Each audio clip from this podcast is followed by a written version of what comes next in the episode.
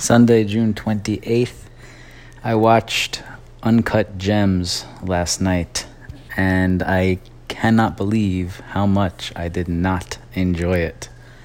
I thought about shutting it off around the 45-minute mark, and then again at the 1-hour mark, and I'm, mad at myself that I didn't do that. I was, in my head, I'm like, this just, has to get better. I mean, I, committed my Saturday night to it, so just, stick with it, but I wish I fought off that urge and just shut it, because there was, nothing too redeemable about it. The story had so many holes, didn't really go, it was, like I said, I think you get the point. I don't know how most people like this movie.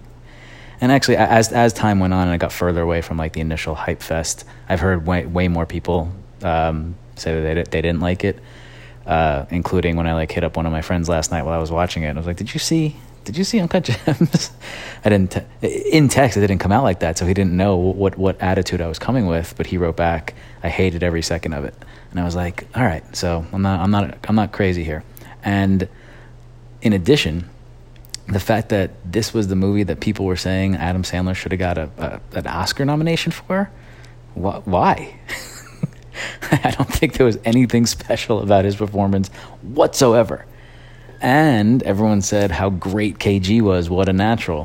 He was fine. He was in it for, probably a combined 6 minutes of talking time, maybe. He had one good scene back and forth with Sandler where it was, good dialogue, and he had, had to do some acting. But overall, man, 2 hours and 20-something minutes of my life that I would like back.